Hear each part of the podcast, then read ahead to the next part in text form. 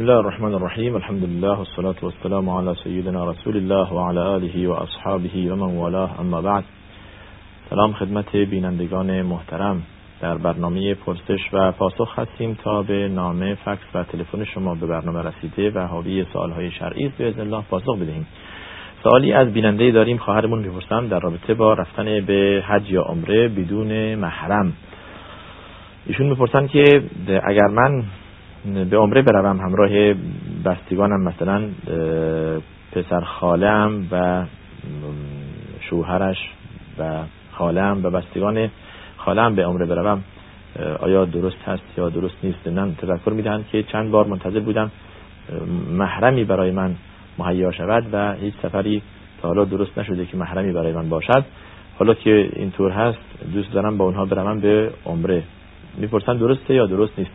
در جواب این خواهر میگیم که شما تا زمانی که محرم برایتون مهیا نشده بدون محرم به حج یا عمره نروید. یکی از شرایط صحت مسافرت زن بودن محرم هست. طبق فرمایش رسول الله صلی الله علیه و آله که می‌فرماید جایز نیست برای زنی که ایمان به خدا و روز قیامت دارد مسافت 3 روز و 3 شبه را بدون محرم برود یا بپیماید. بدین ترتیب شما صبر کنید تا زمانی که انشاءالله یا ازدواج میکنید یا پدر یا برادر یا یکی از محارم با شما به آن دیار مقدس میآیند سپس به اونجا بروید. سوال بعدی از بیننده ما چند سوال دارن که ما یک یا دو تای آن انتخاب میکنیم در رابطه با غسل جمعه برای زنان آیا لازم هست؟ در رابطه با غسل جمعه باید گفت که برای مردان هم لازم نیست تا چه رسد برای زنان، اما سنت میتوانید بگویید سنت هست نسبت به زنان و مردان، اما برای مردان سنتش آکدتر هست یعنی مؤکدتر هست. قبل از این که نظافت و حکم نظافت در بین مسلمین جای بیفتد غسل جمعه فرض بود اما بعد به سنت تبدیل شد. سنت است برای مردان که غسل جمعه کنند و از بوی خوش استفاده کنند و لباس سفید بپوشند و به مسجد بروند برای نماز و استماع خطبه جمعه. اما زنان ولو که به مسجد نمی روند باز هم در حق آنها سنت است که غسل کنند. سوال بعدی شب هنگامی که برای نماز شب بلند می شدم احساس می کنم یا می بینم با چشم خودم کسی پشت سرم ایستاده و با من نماز می خواند ولی صورتش پیدا نیست و هیچ اذیتی هم به من نمی کند. می تواند این جن باشد، جن مؤمنی باشد یا جن مؤمنه‌ای باشد که در خانه شماست و با شما نماز می خواند. هیچ اشکالی ندارد و نماز شما کاملا درسته و هیچ دلهوری در این رابطه نداشته باشید. بسیار خوب، سوالهای دیگه تون واگذار میکنیم به وقت دیگه برای اینکه سوالها خیلی زیاده بگذاری کم جیره بندی بشه. فکسی از بیننده داریم در رابطه با شیرخوارگی. مادرم دختری را 3 یا 4 روز شیر داده است. آیا این دختر خواهر من میشود یا نه؟ بدیهی است که این خواهر شما میشود. زمانی که ما در جلسات گذشته صحبتمون بر سر 1 یا 2 بار شیر دادن بود که عرض کردیم صحیح آن است که محرمیت می آورد تا چه رسد که دیگه 3 یا 4 روز که می توانید بیش از 10 بار نام ببرید که به او شیر داده، پس بنابراین خواهر شماست. بعضی از مردم می گویند که خواهر همون کسی می شود که مثلا با آن شیر خورده یعنی با هم متولد شدند. من نمیدونم منظور از این چیست، ولی این بدانید که هر کس شیر آن زن خورده، من فراموش کردم یک چیزی بنویسم به جدول باشد و به بینندگان نشان بدهم که محرمیت از مسئله شیرخواری چگونه خواهد بود. انشاءالله در برنامه‌های آینده دقت می‌کنیم این کار را بکنیم. بارها عرض کردیم که محرمیت اگر که شما از زنی شیر خوردید، شما دختر آن زن هستید، پسران آن زن برادران شما هستند، دختران آن زن خواهران شما هستند و هر چی که از لحاظ محرمیت به آنها متعلق می شود به شما هم متعلق است، به شما هم تعلق می گیره. اما خود شما که شیر خورده اید قبلا یا بعدن یا دختری که بعد از شما برای آن زن تولد شده یا پسری که بعد از شما برای آن زن تولد شده، تمام اینها میشوند محرم شما، فرق نمیکنه قبل و بعد دیگه اینجا عرض کردیم ندارد. دو بار من یادم این مسئله را تکرار کردیم و به بینندگان محترم عرض کردیم. برادر و خواهر شما هم به نسبت اینها میشن غریبه و اجنبی، کاری ندارند. برادر و خواهر حقیقی شما و نسبی شما که شیر این زن نخوردن نامحرمند، تنها خود شما محرم هستید. محرم یعنی به نسبت به سایر افراد خانواده، حتی اگر آن زن فرزندی بعد از شما، بعد از اینکه به شما شیر داده یک سال بعد فرزندی براش تولد بشه، باز آن فرزند اگر پسر باشه میشه برادر شما، میشه محرم شما. اگر قبل از اینکه به شما شیر بدهد فرزندانی داشته، اون فرزندان هم نسبت به شما میشن محرم. اگر دختران میشن خواهر شما، اگر پسران میشن برادر شما. این مسئله شیرخواری بود. بسیار خوب گفتید، در همین هفته خواندیم نامتون. باز فکری داریم از یک بیننده‌ای که در رابطه با بله میپرسن که با دختری ازدواج کردم، اصلا نمیخواستم با آن دختر ازدواج کنم، میخواهم آن را طلاق بدهم، اما برای ازدواج دوم مهریه زیاد هست، چیکار کنم؟ آیا با آن بسازم؟ همیشه عصبانی هستم، ناراحت هستم. دقت کنید که در بدو کار، در شروع کار، طبق فرمایش رسول الله صلی الله علیه و سلم، از خانواده‌ای که خودتون می‌خواهید و مایل هستید و اهل دین و ایمان هستند انتخاب کنید. متاسفانه مسئله انتخاب در نظر نمیگیریم، ما از چه خانواده‌ای و از چه کسی با چه کسی ازدواج کنیم. بعد که ازدواج کردیم میایم میگیم که اینطور و اینطور، و مقصر خود شماها هستید که در بعد یا در شروع کار دقت نکردید. و این هم دوری از فرامین رسول الله صلی الله علیه و سلم، دوری جستن از دستورات حضرت هست که می‌فرماید تزوج الودود الولود فانی مکاثر بكم الامم. از خانواده ازدواج کنید که شوهرانشان را بسیار دوست دارند یا بسیار فرزند می‌آورند، قسمت دوم حدیث. و در جای دیگه میفرماید که از اهل ایمان، بعد از اینکه میفرماید زن به خاطر 4 چیز به ازدواج داده می شود یا به خانه شوهر برده می شود، به خاطر مالش هست یا به خاطر جمال و زیباییش یا به خاطر مقام و منصب و نسبش هست، یا 4 به خاطر دینش هست. شما اون که دیندار هست انتخاب کنید و با آن ازدواج کنید که موفق می شوید. این دستورات رو اگر انسان رعایت کنه با این مشکل روبرو نخواهد شد. و توصیه من این است که شما با آن بسازید، تحت هر شرایطی است انشاءالله نصیحت کنید اگر نادان هست. و در جلسه گذشته عرض کردیم نسبت به زنی که نافرمان است شرایطی دارد، دیگه تکرار نمی کنیم. و ضمن حق شما سلو میخواهید که زن دوم یا ازدواج مجدد بکنید، این مسئله است. اگر عدالت را رعایت میکنید بفرمایید زن دوم برای شما مجاز هست. سوال دیگه باز در این رابطه هم خواهد آمد در این زمانه. سوال بعدی این بینندمون حمام و دستشویی در یک جاست، وضو گرفتن در آن و نام خدا بردن. قبلا هم 1-2 هفته قبل همچون سوالی بود عرض کردیم. اگر شما مضطر و مجبور بودید اشکال ندارد که این کار را بکنید و در اونجا نجاست نبود، شما نام خدا را و بسم الله هم بگویید. اما اگر که مجبور نبودید، شما حمام بعد وضوخانه و اونجایی که دست نماز یا وضو میگیرید و وضو میسازید جدا کنید تا با هم نباشند. اما اگر ممکن نیست، دیگه طبق آیه شریفه که میفرماید فاتقوا الله ما استطعتم، به هر اندازه که توان شما بود از خدا بترسید، از این باب شما اشکال ندارد که در همونجا هم وضو بگیرید. بله بسیار خوب، سوال دیگه تون میذاریم برای بعدن، بنا بود که همه سوالها را نخوانیم که برسیم به سوالهای بینندگان. با تشکر از برنامه. نذر گرفتن در راه الله به ثواب بزرگها درست است. مثلا نذر میگیریم اگر در کارم ناجح شدم، یعنی موفق شدم، 2 روز روزه بگیرم یا گوسفندی سر ببرم. اگر لله باشد، چنین که شما گفتید لله، نذر در راه الله. اولا به مسئله نذر باید اشاره کنم که علما میفرمایند یک چیزی است که پسندیده نیست، یعنی نذر خیلی چیز پسندیده نیست از لحاظ شرعی. و نذر یعنی اینکه خود را به عبادتی ملزم سازید بدون اینکه خداوند بر شما واجب کند این عبادت. این معنی نذر است. همچون که اینجا شما مثال زدید، اگر که ناجح شدید در کارتون، موفق شدید و نیت شما برآورده شد 10 روز یا 2 روز روزه بروید یا گوسفندی سر ببرید، اگر برای خدا باشد انشاءالله اشکالی ندارد.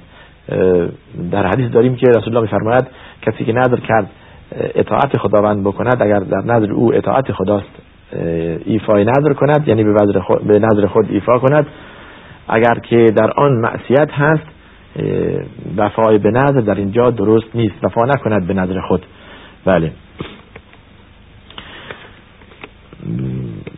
در هنگام نماز مغرب بچه شیرخواری دارم که وقت مغرب که میرسد موقع شیر دادن به اوست و گریه میکند، اگر نماز بخوانم با این گریه کردن دلم حاضر نمیشود، اگر اول به آن شیر دهم وقتی نماز مغرب به تأخیر میافتد.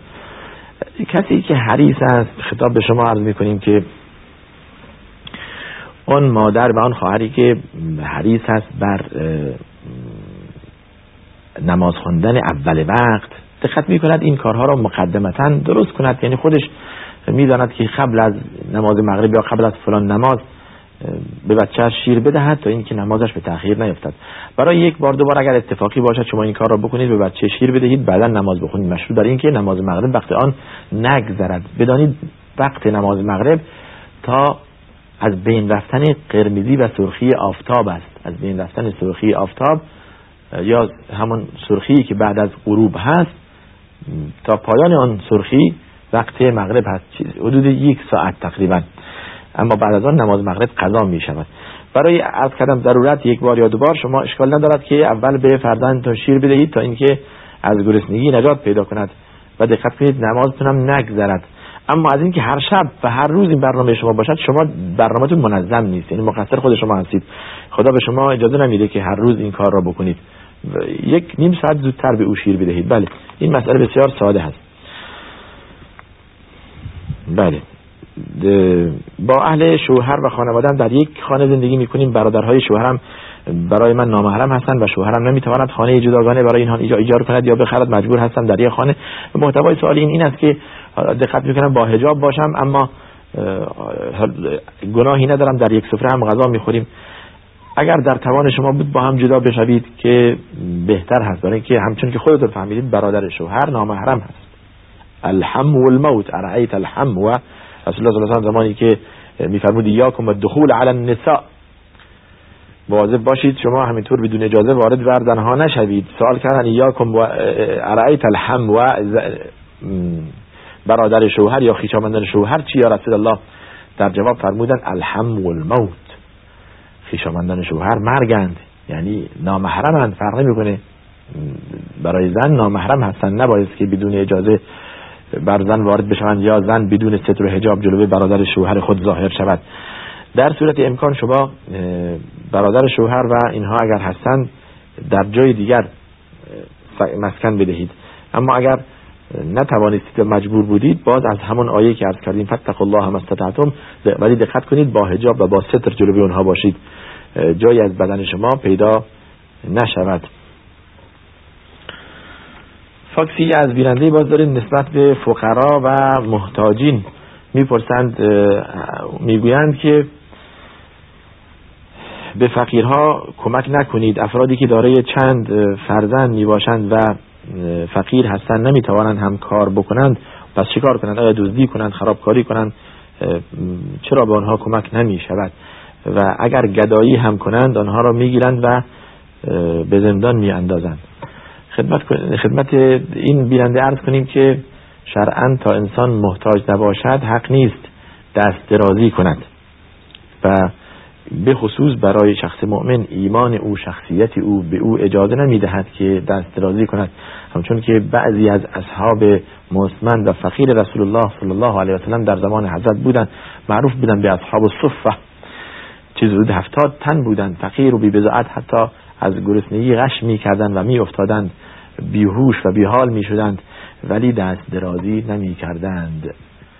تعرفهم بسیماهم لا یسألون الناس الحافا، از چهره آنها میدانی که آنها مستمند و فقیرند، اما همینطوری شخصیت آنها به آنها اجازه نمیدهد که دست درازی کنند. خطاب به اینها عرض می‌کنیم تا زمانی که محتاج نباشید دست درازی نکنید، و به خصوص اگر که بدانید واقعا محتاج نیستید، از کسی چیزی نخواهید. در حدیث داریم که شخصی ممکن است مرتب از دیگران بخواهد که بهش کمک کنند و به او بدهند و عادت کنند روی این کار، تا روزی که وقتی میاد روز قیامت صورتش دیگه خالی از گوشت است، گوشت های صورتش ریخته از بس از مردم خواسته، از صدقات مردم خورده است. اما اگر به آن انسان محتاج باشد، خطاب به سرمایه‌داران و اغنیا بگوییم که وظیفه شماست به آنها برسید، وظیفه شماست به آنها رسیدگی کنید. و قبلا گفتیم بهترین راه انفاق آن است که انسان خودش جستجو کند، از فقرا بپرسد و خودش به فقرا کمک کند. اون بهترین صدقه است، نه این که منتظر باشد فقیری در خانهش بزند و به او کمک کند، چیزی بدهد، به خصوص زمانی که توأم با منت و آزار و اذیت هست. فقرا اغنیا موظفند فقرا را جستجو کنند، کجا فقیر هست، که فقیر هست، که چه وضعیتی دارد و به او به اندازه‌ای که میتوانند کمک کنند. بسیار خوب، پس بدین ترتیب عرض کردیم که بدون سبب جایز نیست. اینو شما اشاره کردید نمیتوانند کار کنند، آیا واقعا نمیتوانند؟ این مسئولیت هر کس خودش میداند آن که محتاج است. اگر شما همینطور کمک کردید به کسانی که دست درازی کردن و گفتید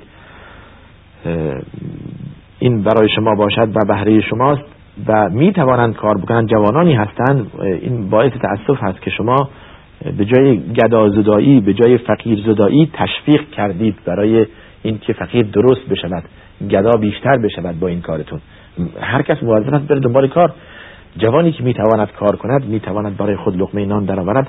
حرام است دست درازی کند، حرام است از مردم کمک بگیرد، این را بدانید. بله، این مطلب هم باید به آن اشاره کنیم. فکری داریم از جزیره قشم. بیننده‌ای پرسیدن ضمن تشکر از برنامه، بله، اگر شخص مؤمنی که کم پول است، سرمایه آن کم هست، با شخص تاجری سرمایه گذاری کند یا شریک شود که نسبت به دین و نماز و حلال و حرام زیاد پایبند نیست و از بله اکثرا از مشروب خواری او آگاهند، به عنوان یک شریک و شریک خود، آیا درست است با او همکاری کند یا چیزی از او قرض نماید؟ باز به این بیننده عرض کنیم که اولا دقت شود، انسان زمانی که میخواهد با کسی رفیق بشود، دوست بشود، همنشین و همصحبت بشود، شریک بشود، انسان مؤمن را انتخاب کند، انسان با ایمان، انسان پایبند به دین و عقیده. شما میگوید که این پایبند به فلان و فلان و فلان نیست، از کجا معلوم بعدن که هیله و فریب و پایمالی قسمت و سهم شما در شراکت ایشون به وجود بیاد؟ شما دقت کنید، رسول الله صلی الله علیه و آله میفرماید لا تصاحب الا مؤمنا ولا یاکل طعامک الا التقی، مواظب باشید جز با شخص مؤمن دوست و رفاقتی نداشته باشید و مبادا غذای شما جز انسان پرهیزگار کسی دیگر بخورد. این مسئله هست، شراکت تعاونوا علی البر و التقوى ولا تعاونوا علی الاثم والعدوان. خدا میفرماید شما اگر با همچون شخصی شریک شدید، برای او کار کردید که پایبند به دین و ایمان نیست، خودتون هم مسئول هستید. چرا؟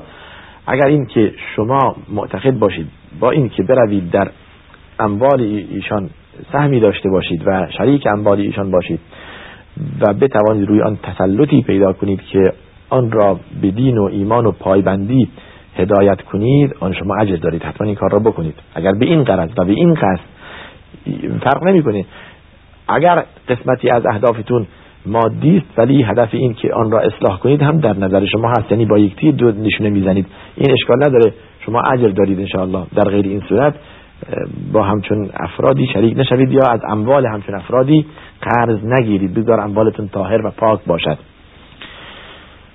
مثلا مال مهم است، اصل مال از کجا آمده؟ عرض کردیم حدیثی که رسول الله صلی الله علیه و آله میفرماید در روز قیامت انسان پرسیده می شود از مالش، من عین اکتسبه و فيما انفقه، از مال حرام به دست آورده یا در حرام مصرف کرده، از حلال به دست آورده و در حرام مصرف کرده، یا در حلال به دست آورده و در حلال مصرف کرده، این بهترین مال می شود. بله، رسول الله در حدیث میفرماید بهترین مال خوب برای شخص صالح، بهترین مال صالح برای فرد یا شخص صالح هست. در مورد باز جنس و حواله نوشته اید که انسان با خطراتی متوجه است ممکن است زندان برود، ممکن است فلان شود، ممکن است ضایع شود. شما اگر که قول دادید، عهد دادید، پایبند باشید. والذین هم لاماناتهم و عهدهم راعون. شما تضمین کردید که این جنس را، این امانت را به صاحب خودش برسانید. اگر تلف شد شما ضامن هستید، شما باید ضمانت بپردازید. اگر نمیتوانید از اول قبول نکنید.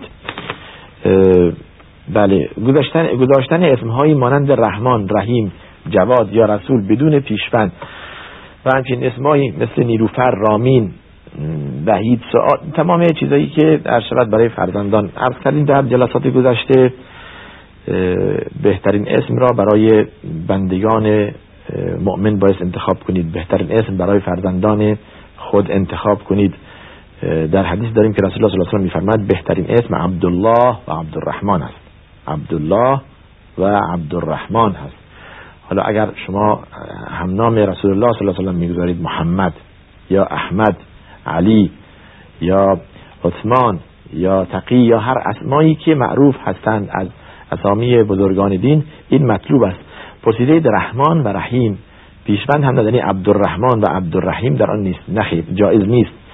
شما کسی را به نام رحمان خالی همینطور بدون پیشوند، بدون عبد بنامید. رحمان، الرحمن اسمی است از اسمای خداوند و جایز نیست شما کسی را به این اسم صدا بزنید. در رابطه با اسم دخترها نوشتید نیلوفر و فلان، دقت بشه. بعد عرض کردیم اسمی گذاشته شود که از لحاظ شرعی یا از لحاظ تاریخی هم ما به آن تاریخ اسلامی عرض میکنم، تاریخ اسلامی ریشه‌ای داشته باشیم. بهترین اسم اسامی زنان رسول الله صلی الله علیه وسلم و خدیجه، حفصه، ام سلمه، عایشه، دختران رسول الله صلی الله علیه وسلم، فاطمه، زینب، ام کلثوم، رقیه، اینها مطلوب هست. بعد هم زنان و دختران صحابه رسول الله صلی الله علیه وسلم این مطلوب هست. اما انسان مؤمن باید که در تمام کارهاش دقت کند، پایبند دین باشد. بله، نوشتید سعاد اشکالی ندارد. بله،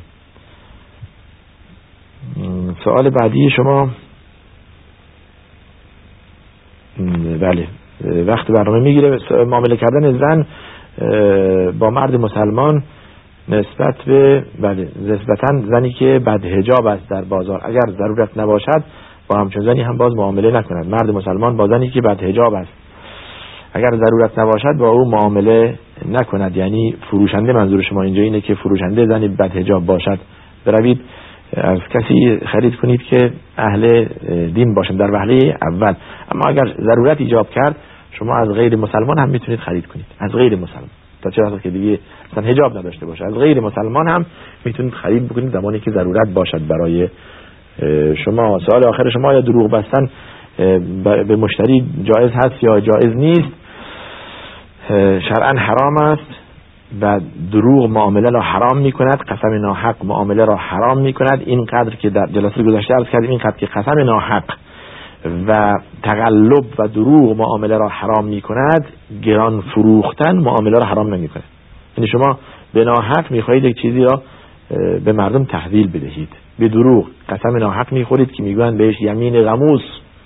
یمین غموس قسمی است که شما میدانید حرفتون دروغه، دروغ میگوید، قسم هم بران میخورید که جنستان به فروش برسد. و رسول الله صلی الله علیه و آله در حدیث میفرماید که الحلف منفقة للسلعة ممحقة للبركة. قسم ممکن است کالا را به فروش برساند اما برکت را از کالا میگیرد، محق میکند، از بین میبرد برکت را. بنابراین دروغ و قسم ناحق به مشتری حرام است و درست نیست. یک نفر غیر مسلمان هر سال روز عید به خانه ما می آید و به ما عیدی می دهد، از او قبول کنیم؟ مسئله عیدی دادن و عیدی گرفتن اینها جنبه شرعی ندارد، مربوط است به عرف و عادت مردم. اما اگر شما از این شخص که مسلمان نیست عیدی می گیرید به این امید که تشویق بشود و انشاءالله به اسلام گرایش پیدا کند، اشکالی ندارد که از او چیزی بگیرید و دقت کنید، از او ایدی قبول کنید. اگر کم عرض کردیم مسئله ایدی جنبه شرعی ندارد، این را متذکر بشویم. از او بپذیرید تا اینکه تشویق شود، در مراسم شما شرکت میکند، در مراسم اسلامی و کم کم او را هدایت کنید به دین اسلام، بفهمونید بهش معنی یعنی چی در اسلام خوشحالی، توأم با یک حد حدودی، خوشحالی مباح نه خوشحالی حرام که اسلام برای انسان دو تا عید در نظر گرفته، عید فطر و عید قربان، و اینها مسلمانان در آن خوشحالند، روز خوشحالی مسلمانان است، به آن بفهمانید تا اینکه از اعیاد مسلمین آگاه شود.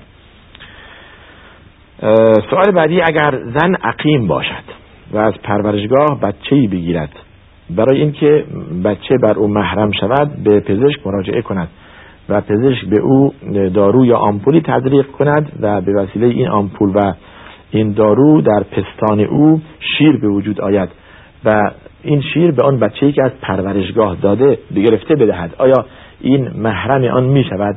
یعنی این شیر محرمیت به وجود می آورد. منظور این است که شیر فحل نیست، بلکه شیری است که به وسیله آمپول یا دارو در پستان زن به وجود آمده.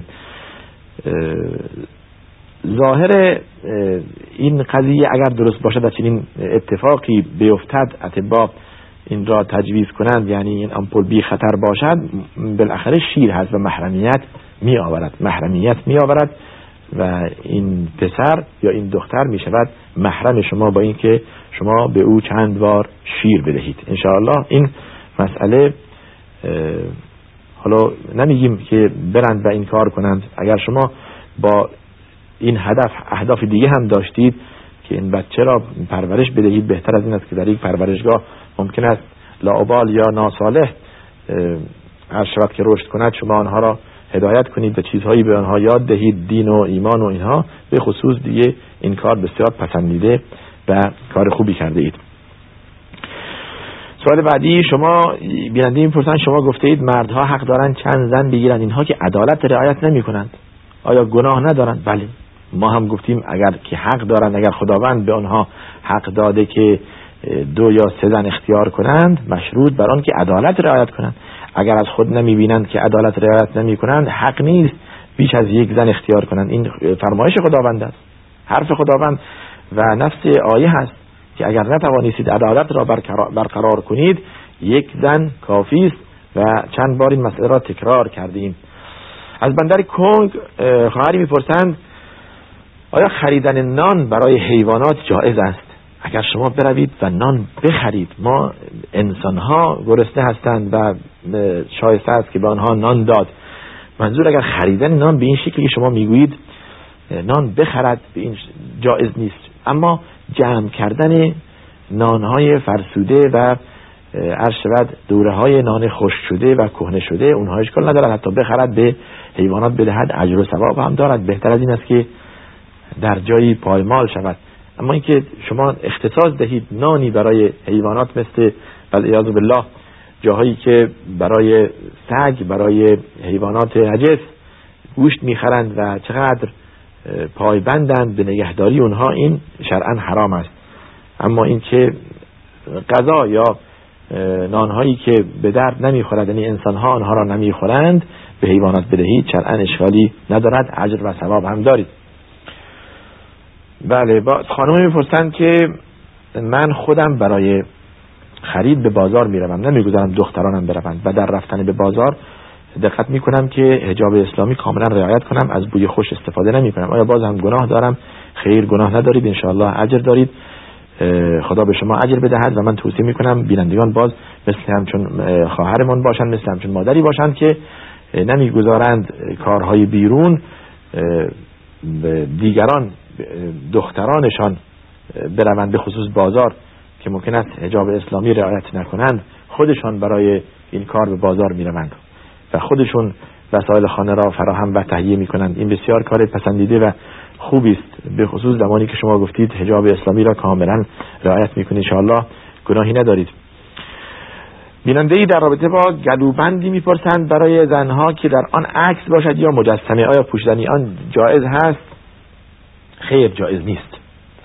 مجسمه، عکس و گلوبند برای زنان اگر عکس در آن باشد شرعاً حرام است، یا در آن مجسمه عکسی که برآمدگی داشته باشد پوشیدن آن شرعاً جایز نیست و حرام است.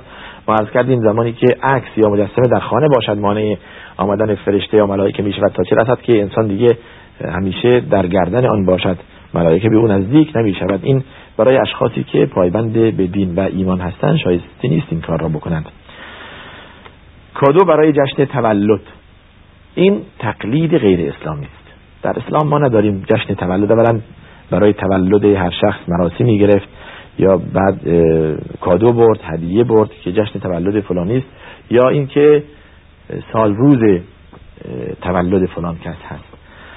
شما به عنوان اینکه هدایایی برای کسی ببرید شرعاً اشکال ندارد، عرف و عادت پسندیده هست هدایا نسبت، اما به قصد اینکه از دیگران تقلید کنید جشن تولد یا مراسمی یا اینکه هر شرط سال روز تولد مانند اینکه دیگران این کار را میکنند، در قانون اسلامی ما همچون مراسم هایی نداریم. اگر به قصد تقلید باشد حرام است. بله، من تشبه به قوم فهو منهم، کسی که خود را به شبیه دیگران در آورد از جمله آنهاست. سوال بعدی، وقت نماز عشا باز از همین بیننده میگویند اگر از نصف شب گذشت قضا می شود. هرگز قضا نمی شود. خدمت به شما عرض کنیم که نماز عشا تا اول سپیده‌دم یعنی اول شفق صادق، اول وقت صبح وقت دارد، اما وقت اولویت و اختیار آن بله می توانیم بگوییم تا نصف شب هست. اولا این است که انسان دقت کند اگر نماز عشا به جماعت در وقت خود نخوانده است میخواهد به تأخیر بیاندازد، لااقل دیگه از نصف شب بیشتر نگذرد. اما اگر گذشت از نصف شب قضا نمی شود، باز هم اداست، اشکالی ندارد. تا قبل از اذان صبح این نماز ادامه دارد، می تواند این نماز بخواند، به خصوص زمانی که دیگه بعد از آن نمازهای سنت شب و نمازهای وتر بخواند. طلا برای مردان، بیشتر از مردان از انگشتر یا یا حلقه طلا استفاده می کنند. این حرام است. نص حدیث رسول الله صلی الله علیه و سلم تأکید فرمودند این که طلا و ابریشم را در دست گرفتند، فرمودند هادان حرام علی ذکور امتی، این دو حرام است بر مردان امت من. این دو یعنی طلا و ابریشم.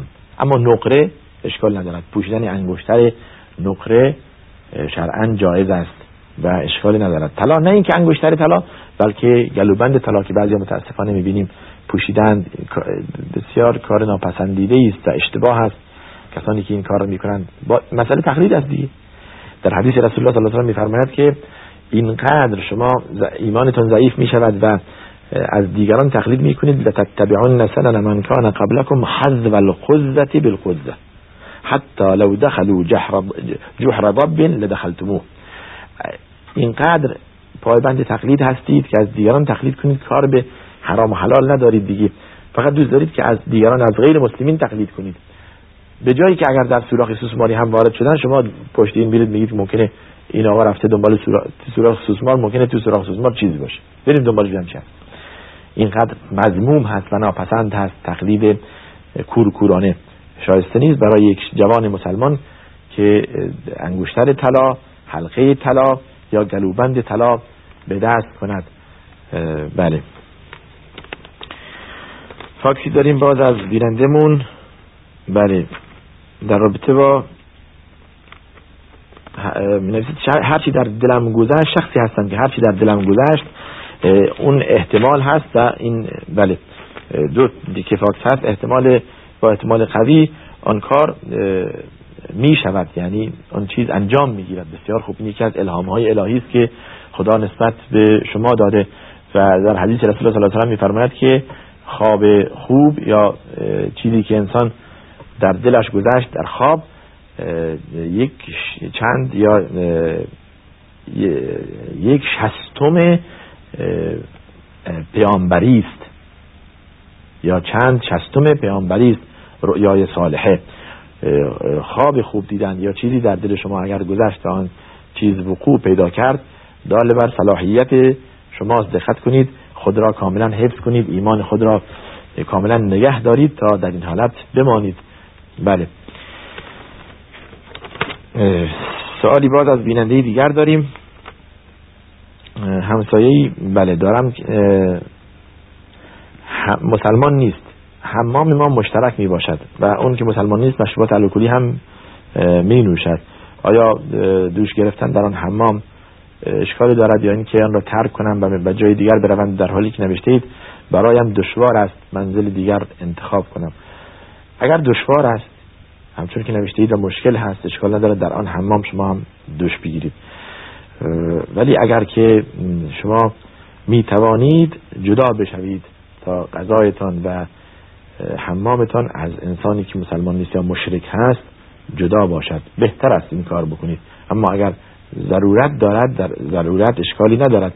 ضمن خدا ما را نهی نمی کند از این که با اهل کتاب، منظورتان اگر مسلمان نیست مسیحی است یا یهودی است، که در خانه باشیم یا اینکه اشرف با آنها معامله کنیم یا غذای آنها را بخوریم. مشروط بر این که شما برحذر باشید که رفتار آنها بر شما تأثیری نگذارد، بلکه رفتار شما بر آنها تأثیر بگذارد. المؤمن کیس فطن، شخص مؤمن خیلی خوب و زیرک هست، نمیگذارد که دیگران روی او تأثیر بگذارند، خودش بر دیگران تأثیر میگذارد. و اگر همچون شخصی روی دست شما مسلمان بشود، از رفتار شما، از اخلاق شما و روی آن کار کنید، بهترین نعمتی است که خداوند به شما داده و بهترین چیزی است که شما در دنیا و آخرت به آن افتخار میکنید، یعنی شخصی روی دست شما مسلمان شود. بله. سوال دوم، در نماز فرض نوشتید دو رکعت اول با امام نرسیدم، دو رکعت بعد هم نمیرسم که سوره بخوانم. آیا در دو رکعت بعدی که تنها میخوانم سوره لازم است یا مشکلی نیست؟ مشکلی نیست، یا به قول خودتون مسئله‌ای نیست. اشکالی ندارید ان شاء الله، اشکالی ندارد که شما نماز در دو رکعت دوم بدون سوره بخوانید، یعنی فقط فاتحه تنها بخوانید، ولی این را بدانید که فاتحه را باید بخوانید. لا صلاة الا بفاتحة الكتاب، نص فرمایش رسول الله صلی الله علیه و آله که نماز جز به خواندن سوره فاتحه جایز نیست. بنابراین اگر در رکعت دوم یا سوم یا چهارم شما نرسیدید فاتحه بخوانید، اشکال ندارد، نمازتون کاملا درست است. بله. سوال بعدی در رابطه با اگر رسیدیم ان شاء الله میخوانیم. فاکسی داریم بعد از بیننده‌ای که بله در رابطه با مادرش میپرسد که اعصابش ناراحت هست. به طوری کلی بگویم دیوانه هست، ولی همونطور که میدانید نیکی به والدین واجب هست یک فرد مسلمان. بله. ولی مادر من در خانه به خودم و شوهرم فحش میدهد، ناسزا میگوید، تحت هر شرایطی است باید با آن ساخت. هر مادر مبتلا به مرض روانی باشد و مرض عصبی باشد، باید با مادر است. بالاخره شما خودتون گفتید نیکی به والدین واجب هست. اولا شما دقت کنید آنها را به نزد پزشک ببرید، نزد دکتر ببرید، ولی این مادر شماست، این ناموس شماست، وظیفه شماست، از آن نگهداری کنید و نگذارید که در جای دیگر برود. من توصیه کنم تحت هر شرایطی شما با این مادر بسازید و اجر دارید، و اگر این کار نکنید معصیت دارید، اگر این کار نکنید گناه دارید. خسته بشوید از این یا بگذارید برود بیرون توی خیابون این طرف و اون طرف، شما که میگویید این ناراحتی عصبی دارد. بله. بگذار زمانی که ناراحتی عصبی دارد و اینطور شعور و درک ندارد فحش میدهد، نمیداند اون چی میگه، نمیداند که اگر میدانست که فحش نمیداد. بله. و شما تحملش کنید. بله. اجر دارید. نیکی به مادر اجر است. در حدیث رسول الله صلی الله علیه و سلم زمانی که از آن پرسیده شد ایو الناس احق به صحبتی یا رسول الله، چه کسی بهتر است اینکه من با آن بسازم یا همراه او باشم یا به من نزدیکتر است؟ حضرت فرمود امک. قال ثم من. دیگه کی؟ فرمود امک. باز هم مادرت. ثم من امک. سه بار فرمود مادرت مادرت مادرت. در بار چهارم فرمود دیگه پدرت. از اینجا میگن حق مادر سه برابر حق پدر است. زحمت کشیده، رنج و مشقتی تحمل کرده در تولد شما، در تربیت شما، حالا خداوند او را مبتلا کرده به همچون مرضی، با او بسازید، وظیفه شماست که عرض کردیم، با او بسازید و واجب شماست. سوال دوم، اگر زنان در ماه مبارک رمضان قرص جلوگیری از خایدگی میخورند، همه ما روزه باشند، آیا چنین کاری صحیح است؟ عرض کردیم که فتوای اخیر علما جایز است که گفتند این کار اشکالی ندارد، این کار به قصد این که انسان بهتر بتواند عبادت کند ان شاء الله اشکالی ندارد و جایز است. سوال‌های از بینندگان مونده، در اینجا وقت برنامه رو به پایان است. بسیار خوب. در هفته آینده انشاءالله دقت میکنیم سوالی که از بینندگانمون رسیده از جزیره قشمباز، از بندر کنگ و از بندر لنگه، از شارجه و از بندر خمیر به ما رسیده. انشاءالله این سوالها را پاسخ بدیم. از این که نمیتوانیم به سوال بینندگان پاسخ بدیم پوزش میطلبیم، فکس میفرستن معمولا که زودتر ما جواب بدیم، ولی خب تراکم سوالها و هر شود کمبود وقت ما را وادار میکند به این که به تأخیر بیاندازیم. جواب سوال شما در آخر برنامه تذکر میدهیم که از هفته آینده انشاءالله، یعنی بعد از امروز پنجشنبه هست، فردا جمعه، از روز شنبه انشاءالله وقت برنامه تغییر میکند. به جای ساعت 1 تا 2 ساعت 2 تا 3 به وقت امارات خواهد بود. همچنین که قبل از این برنامه شما در اطلاعیه متوجه شدید. و آخر دعوانا ان الحمدلله رب العالمین و صلی الله و سلم علی سیدنا محمد و علی آله و صحبه اجمعین.